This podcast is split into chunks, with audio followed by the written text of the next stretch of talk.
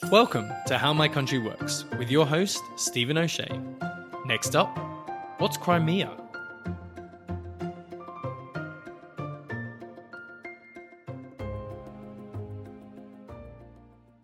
Crimea, or the Crimean Peninsula, is a relatively small area of land, though it contains around 2 million people, and is located in Eastern Europe, bordering on the Black Sea. The area was part of Ukraine until 2014 when it was seized by Russian forces and remains contested to this day. The area has been regularly fought over across the centuries due to its strategic importance, but was seized by Russia under Catherine the Great in 1783 from the Ottomans, who we've touched on in a previous bonus episode.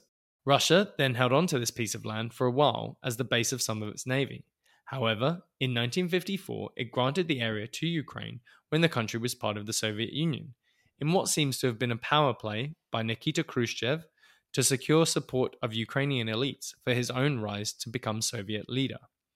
As a result, when the USSR collapsed in 1991, Russia also lost Crimea to Ukraine.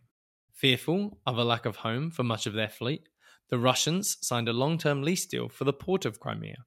However, after the Orange Revolution in Ukraine in 2014, when the pro Russian leader Viktor Yanukovych was ousted, Russia began to get fearful about Ukraine's move towards the EU and NATO, and so invaded the peninsula to secure the region and the port. It held a fake referendum amongst the population and declared victory for those wanting to join Russia.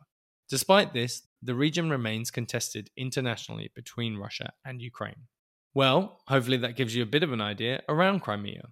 As always, please do rate us on your podcast app and recommend us to any friends that have a hankering for political knowledge.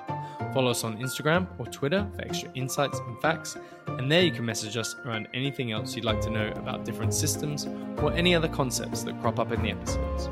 This episode is produced by Stephen O'Shea.